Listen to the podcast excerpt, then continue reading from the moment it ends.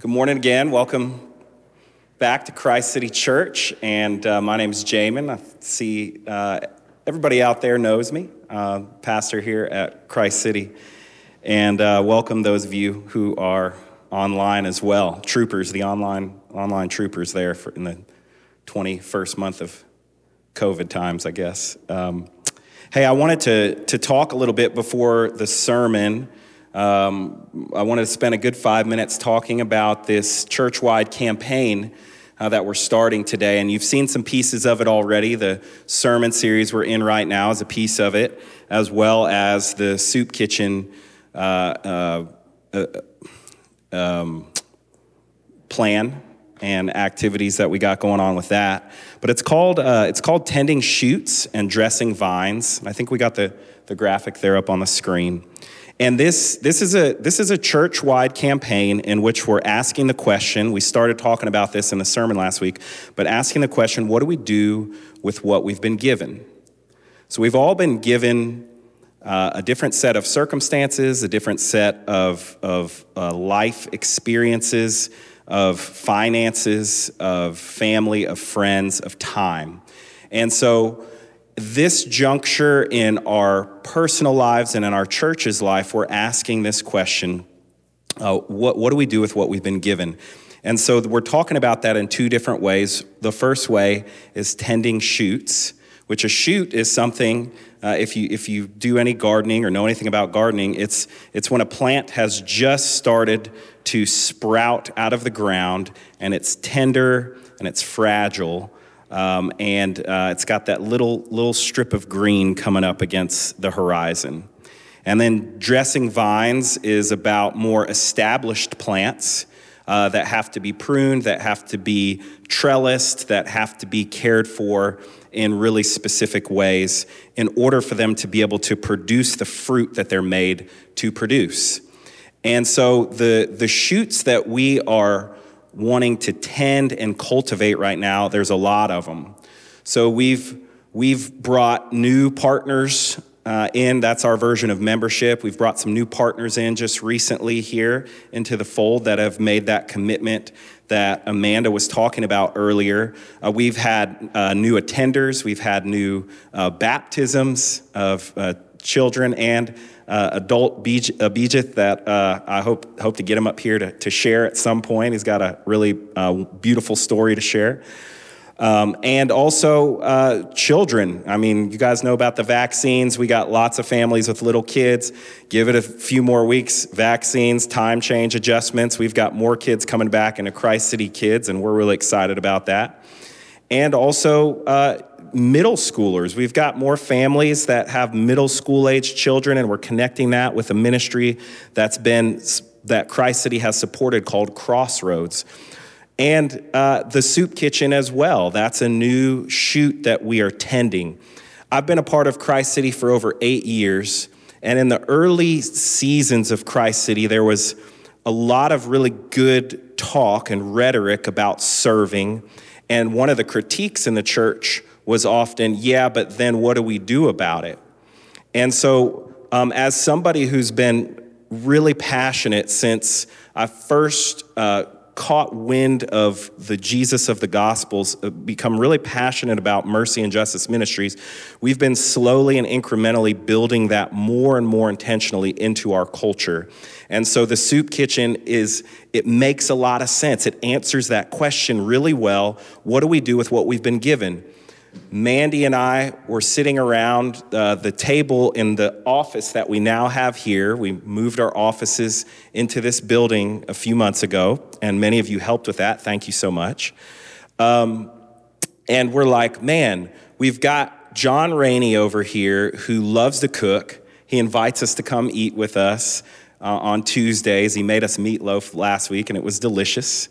And, uh, and we've got uh, this connection to this space that we rent. And he's already got a connection with people who are in need, people who are experiencing homelessness. And we also, we, we, we had a ministry connected to another ministry that provided health care, and that closed down during COVID. And so we were providing meals for people there. And we thought, well, how, do all, how could all these things work together? And we realized that the, that the best way forward was to start this soup kitchen in which we paid John for his time, provided the food out of our missions budget. We had a missions budget with plans to do things last year and this year that, uh, that didn't, didn't happen. And we don't just absorb that back into our regular budget. We keep our missions and our benevolence separate only for emergencies and for people who need help in our congregation and for missions in our city. And so that was how the soup, the soup kitchen was born. And so we're really excited about that. And we think that's a big opportunity for our church to experience the love and care of God in a interdependent way. And we talked about that in the sermon last week as well, that interdependence and those, uh, those precedences for that in, in the Gospels and uh, in the story of First Kings. We also uh, want to be vine dressers. And so we have a new leadership pipeline. And there are nine folks in there who are committed to a 10 month long process of developing their skills as a leader in Christ City. These are people who have been faithfully attending, have been showing up, and have been working their uh, working with their gifts and exercising their natural leadership. And uh, we are are cultivating that more with them over the next 10 months. And out of that, we hope we will have new elders and new leaders in other areas. And if you want to be a part of a process like that, let me know. And, and we can get you into a process like that. Uh, we've got continued benevolence. We've been able to support and care for a lot of people during this time. If you have needs, let us know. We're, we're dressing vines by moving deeper into our eight practices, and I've been leading a study on that.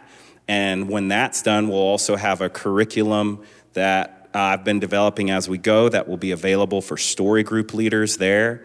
Um, and, uh, and we're rebuilding our story groups. Our, our story groups uh, petered out over Zoom uh, during the first leg of COVID. So, those are the details, the nuts and bolts of what we're actually doing to tend shoots and dress vines. Now, um, this is a this is a kind of a, a house kind of discussion here, uh, but most of you are are well well acquainted with the church. But we've got to raise uh, money beyond what we've got coming in in order to continue to do the things that Christ City is doing and is called to do. So. Um, right now, you know, this is kind of where we're at with about 30 to 40 adults on a Sunday morning. And Mandy uh, took it upon herself to kind of figure out what it looks like on a monthly basis. There's about 70, uh, around 70, 70 to 80 adults that attend and that are a part of Christ City on a Sunday morning over the course of a, of a month. And then we have teenagers and children, rounds it out a little over 100 folks that are, con- that are part of our worship services. Um, so, uh, what, what we uh, anticipate by the end of uh, the year is that, according to our expenses, we'll be short about $30,000 from our expenses. And um, seems, seems like a lot of money, um, and maybe it could be, uh, but uh, our goal is to raise not thirty but forty thousand dollars by the end of the year, and that's part of our church-wide campaign.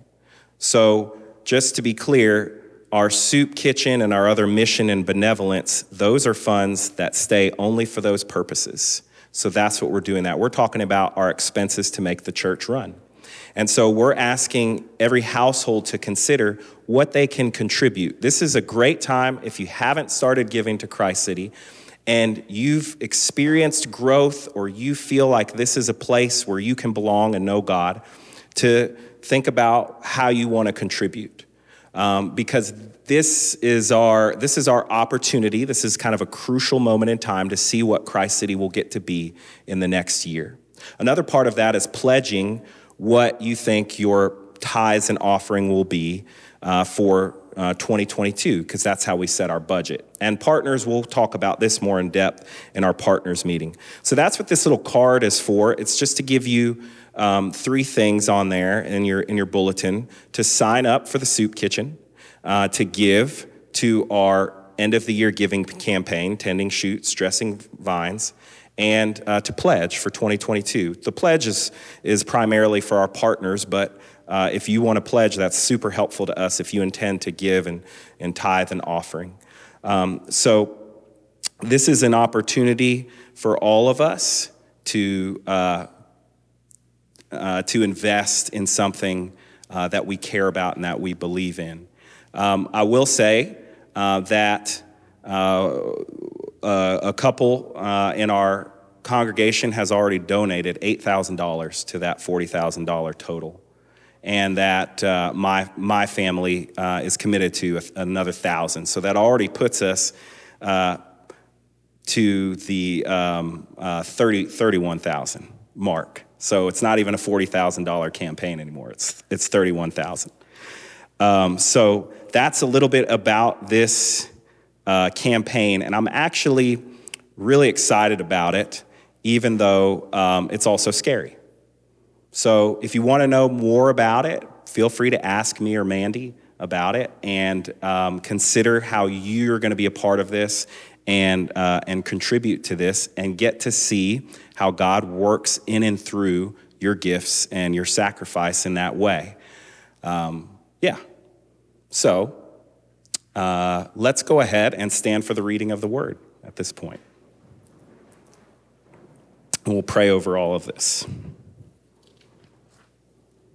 So the passage comes from the book of Mark. It's the lectionary passage this morning. And it's Mark chapter 13, verses 1 through 8. It's on page 825 in the Pewback Bible, if anybody's using that. 825. Hear the word of the Lord.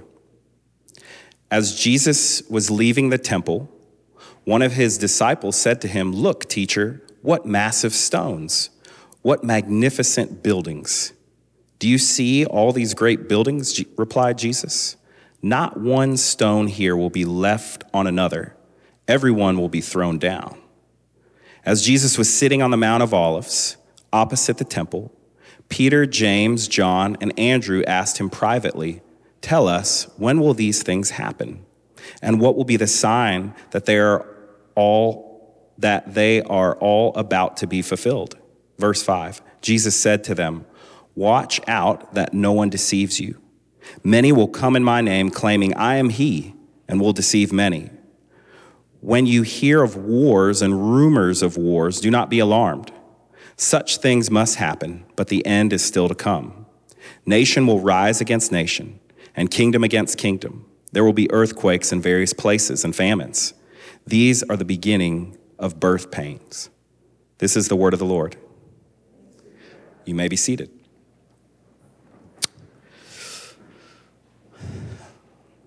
So, Lord, Father, we offer up this time to you. We offer up uh, this, this time in your word, as well as the, the tending shoots, dressing vines uh, campaign and all the pieces of that. Would you uh, gather us up? Would you encourage us and strengthen us? And give us as a congregation and individually uh, the faith and the courage and the love that we need uh, to move forward and towards you in this coming week. In your name we pray. Amen. So, um, again, this, this sermon series is, is part of this Tending Shoots and Dressing Vines uh, campaign. And last week, we, we looked at a passage in First Kings where we saw uh, the prophet Elijah dependent upon the, the generosity and the faith of a widow in the time of a famine. And we, we looked at the, the aspects of trusting in God that uh, are revealed in an interdependent relationship where we not only think about how we give to others, but also how we receive. That both of those things are essential to understanding the deep well of love that God has for each one of us. And today we're looking at uh, a passage where Jesus is starting to describe how things are going to fall apart. Uh, it's called uh, by some scholars, this passage is called a little apocalypse. Uh, so, what does it look like when the things that the disciples and the whole Jewish culture and people have come to trust in more than anything else fall apart? Literally fall apart, the temple, right? And the title uh, this morning is Enough to Know. What is enough for us as believers to know in order to act in faith on the things that God has given us to do in this world and in this life? How much information do we need? so, have you ever had somebody when, when you ask, like, well, how did you know it was the it was the right time or the right person or whatever and they just said oh man i just i just kind of knew like you'll just know man when it's the right time or like like you ask them like how did you know she was the one or he was the one? Oh, i just kind of knew it man. Like i just i just knew it some like deep inside. Or it's like how do i know when to when to leave this job? Right? It's like you'll just feel it on the inside. You'll just know. Um, can you imagine if like you went to a financial advisor and he said like, "Hey, how do I know when to transfer this money into this 401k or do this?" And, and he was like, "Well, you're just gonna know. Like it just." It's just gonna occur to you. It's just your heart's just gonna know that's that's what you need to do. Or like, hey, what do I do when when my kids are whining constantly? Like, what's the point where I can just like jump through the window, which I told my kids like yesterday. I said, I'm about to jump through the window and I'm not opening it first. I'm just diving through. And maybe something will get cut and I just won't have to deal with it. that, that was grim. I didn't say that part to them, but I did think it. I could just bleed out and it'd all be over. Oh, that's how much whining was going on in my house. And somebody, what if somebody was like, yeah, you'll just know when it's time to like abandon your kids, right? And you'll just feel it in your heart, right? Um, the, the reality, though, is as human beings, what we are often doing is we're making decisions based on knowing this much and not knowing way more than that. Isn't, isn't that true? Like it, there's even this thing called the, the Dunning-Kruger effect, and it shows that like the less we know, like the more confident we are about what we think we know how to do, uh, because we don't know so much, we, we just think like, yeah, I got this. Like it's totally gonna work out. Man, there's so many examples of that I could share from my teenage years. Um, so many things. I still lay down sometimes and I'm like, oh, I could have died then. I could have died then when I was a teenager. They just flash before my eyes. For whatever reason, as human beings, the only creatures on earth that do this, we're obsessed with trying to know as much as we can, aren't we? Don't, we just think sometimes, like, if I just knew a little bit more about this situation that went wrong, then I would be satisfied? Uh, it's as old as as the Garden of Eden. That's what Adam and Eve wanted. They wanted to just know more, a little bit more than they did. I mean, like they had the, the whole world was brand new, ready to explore, and they thought, I just need to know a little bit more. I just need to go extend myself a little bit more and get a little bit more. Or like in, in Greek mythology, Pandora's box, right? Like, just let me get that extra amount of information and everything is gonna work out all right. Or even in, in science, like all this artificial intelligence, like that's gonna eventually not work out well. Did you not see Terminator 2 in the 90s? Like, it's not gonna end up well. Actually have some really sophisticated, non uh, Dunning Kruger thoughts on that too, if you wanna talk to me about it sometime, I promise. I'm basically an expert. Um, so, this question today that we're asking is just for the next few minutes, because uh, I already spent a long time on the, on the campaign, but uh, is how much is enough to know before I can act, before I can be generous with my life, with my time, with my money, with whatever it is. And it reminds me of this quote that's probably not by Martin Luther, and he said this If I knew the world was to end tomorrow, I would still plant an apple tree today. So, what do you what, what kind of things do you think you would still do if you knew the world was going to end as you knew it tomorrow? What would you do? I've, I've thought about this um, because I have three small children. So when I think about jumping out the window, I think about that. Um, but uh, I would still paint. I'm a painter. If I knew the world as we know it would end tomorrow, I would still want to paint something. I would still want to hug and kiss my wife and kids. I would want to read poetry. I would still want to help my neighbor that needed help, or maybe mend a fence. Um, I'd still want to tell my friends and my family how much I love them, how much I appreciate them. I'd still want to watch a sunset. If I knew the world as I, I knew it would end tomorrow, uh, that, that's what I would do. So then, the next question that I think about then is so, do I need to wait until the end of the world to do those things? Do I need to wait until time's almost up before I do those things?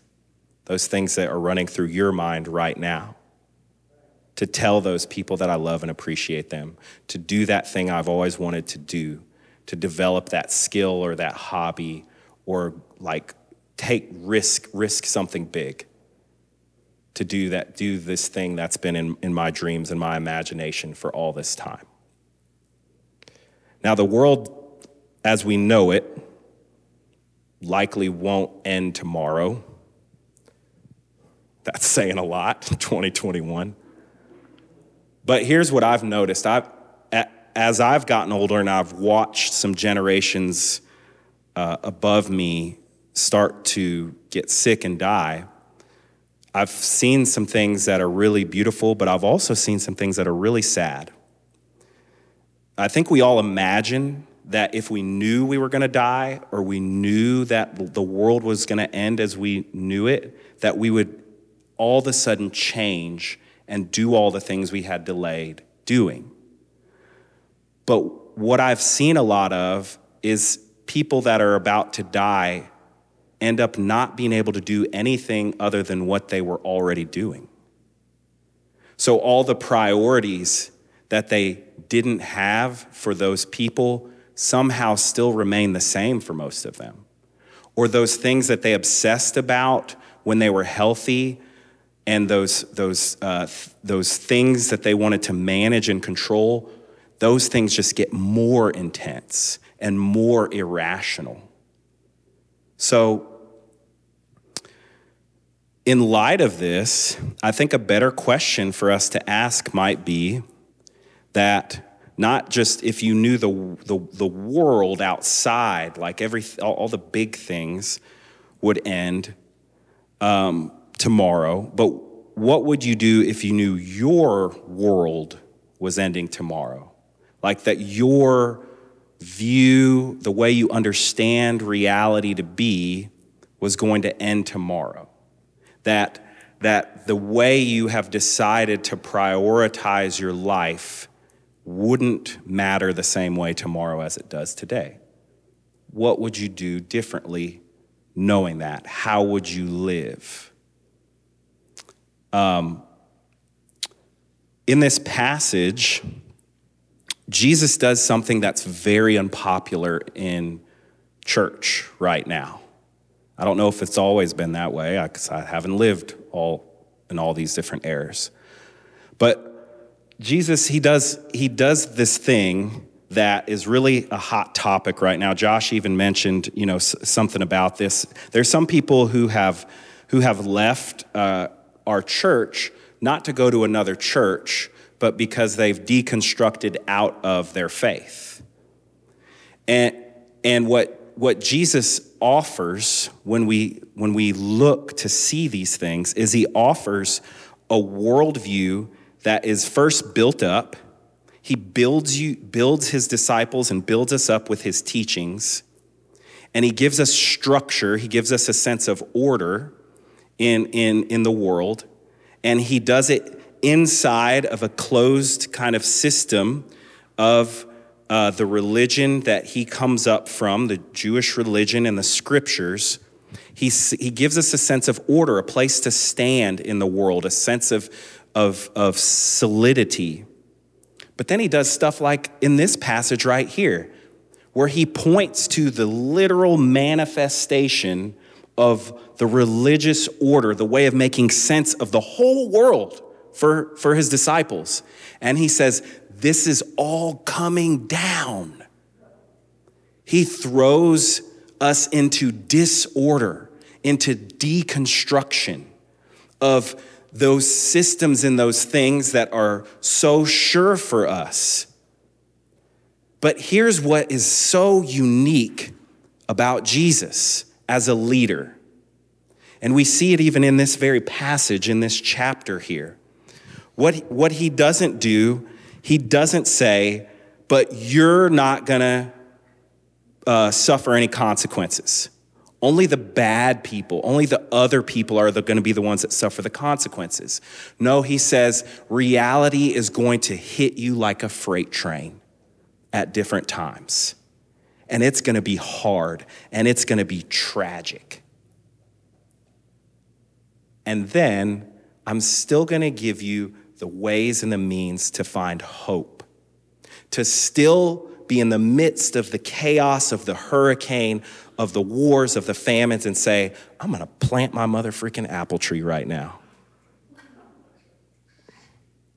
You, the reason why I said that quote probably isn't ascribed to Martin Luther is because the first evidence we have of it is in the 40s during World War II when um, the, uh, the German Lutheran Confessing Church. So, this is the church that uh, was in opposition to the Nazi regime, started saying this.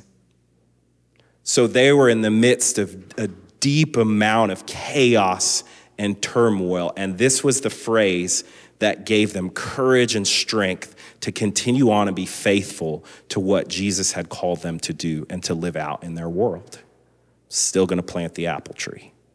So that's what Jesus does for his disciples here. He says, It's gonna get bad, and I'm still gonna teach you and show you how, even when it gets bad for you and for you as my followers, how you will have hope enough to keep tending shoots, dressing vines, to keep planting those apple trees. What's the apple tree that you would plant, that you are going to plant? even knowing that the world might totally change tomorrow. So, in verse 1 and 2, Jesus says this uh, As he was leaving the temple, one of his disciples said to him, Look, teacher, what massive stones, what magnificent buildings. Look at that flex, Jesus. Do you see all these great buildings? replied Jesus. Jesus gives no chill, no chill. Not one stone here will be left on another everyone will be thrown down. His disciples are asking him, in a sense, at least this is the way I read it, hey, like Jesus, you're saying a lot of crazy stuff, but like still the kind of the things that we've always trusted in to stay the same are to stay the same, right? And Jesus is like, not even close. Nope, it ain't. Give me that old time religion. Nope, Jesus ain't having it. Anybody grow up with that, that hymn right there? I did. Old country Pentecostal churches, we sang that one. We stomped our feet. Yeah. Uh, so he's like, this paradigm, this way you view the world, this way that makes sense of everything for you, this temple, that's how important the temple was. It's going away.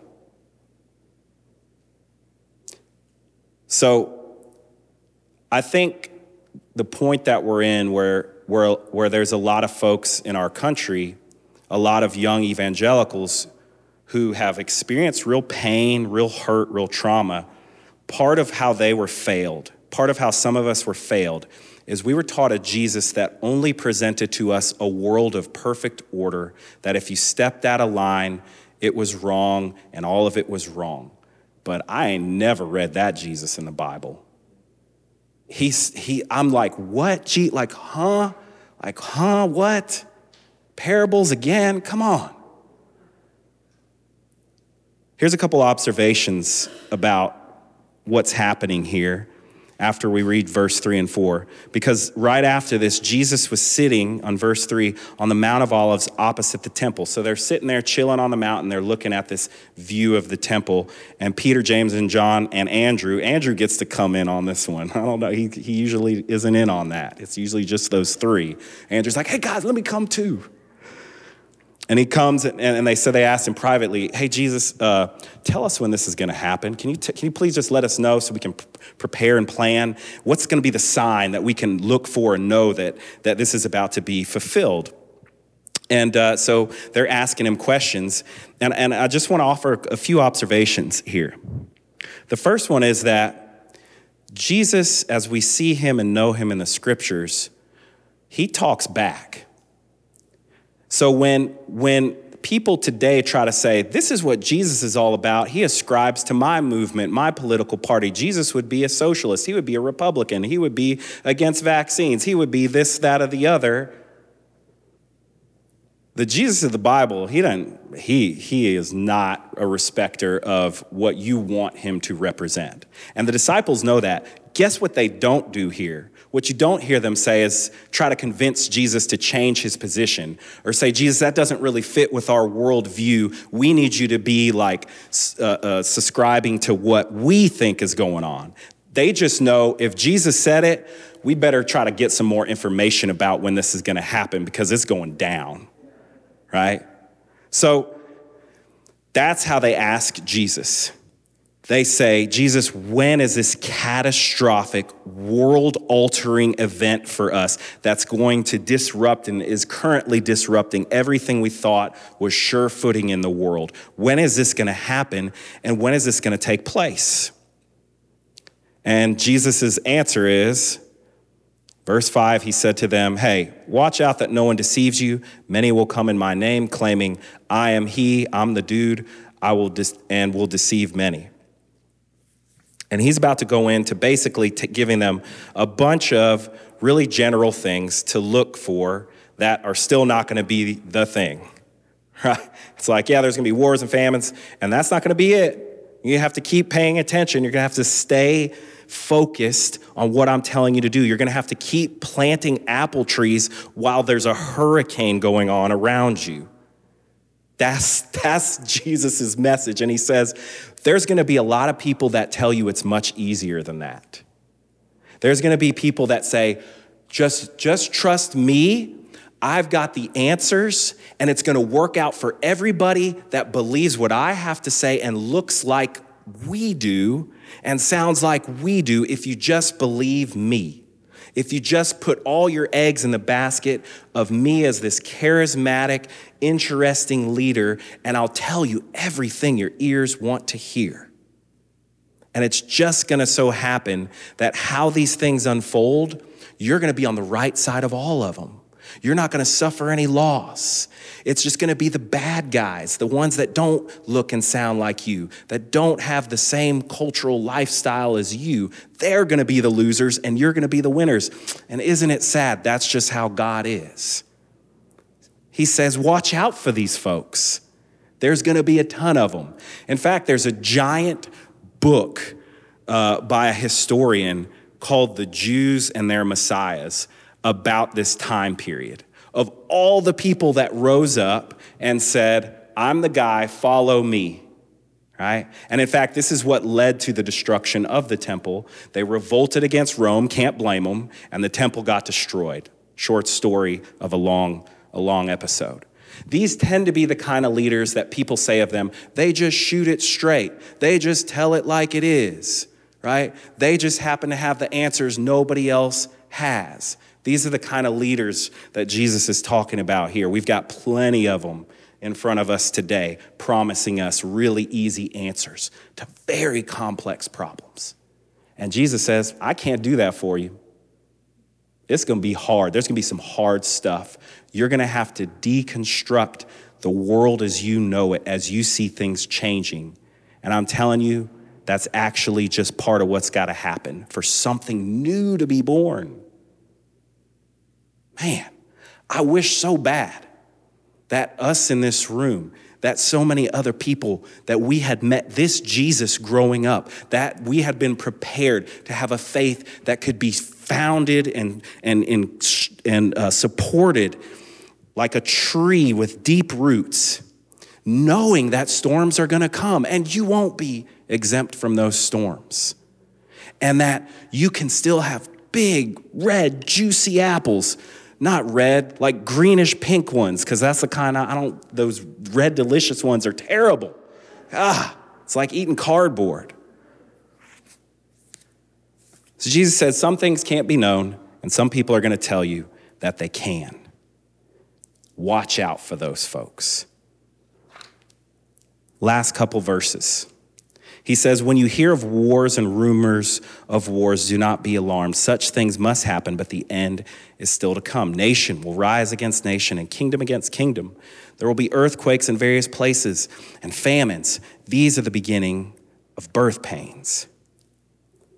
So, again, Jesus ends this passage and he says, in no uncertain terms, bad stuff's gonna happen, and none of it's really gonna be the sign that you're looking for he does give us ultimate assurance that at the end, there will be a time when things are made right. And when he returns and establishes the righteousness of God on earth, not pulling all the good people out into outer space in heaven, but establishing righteousness on earth, goodness on earth, and that that time is coming. But in the meantime, y'all, you're gonna have to like you're going to have to have some football pads on while you're in the garden. In fact, Jesus doubles down on this. He's like, You want me to give you all the answers? In verse 32 of this chapter, he says, But about that day or hour when he comes and makes everything right, no one knows, not even the angels in heaven, nor the Son. He's saying, I don't even know.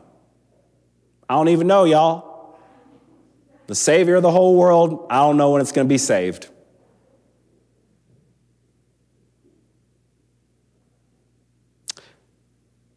So, what would you still do if you knew the world was ending tomorrow? What would you do if you knew your world as you knew it was ending tomorrow? And I'll give you a hint. It's probably similar to what you're doing right now. Let's pray. Lord, thank you for uh, this day. Thank you for your living presence and spirit in the words of Jesus in our community of faith here. Thank you for what you've given us to steward. Give us the faith and the courage to do it well, and the grace for when we don't. Amen.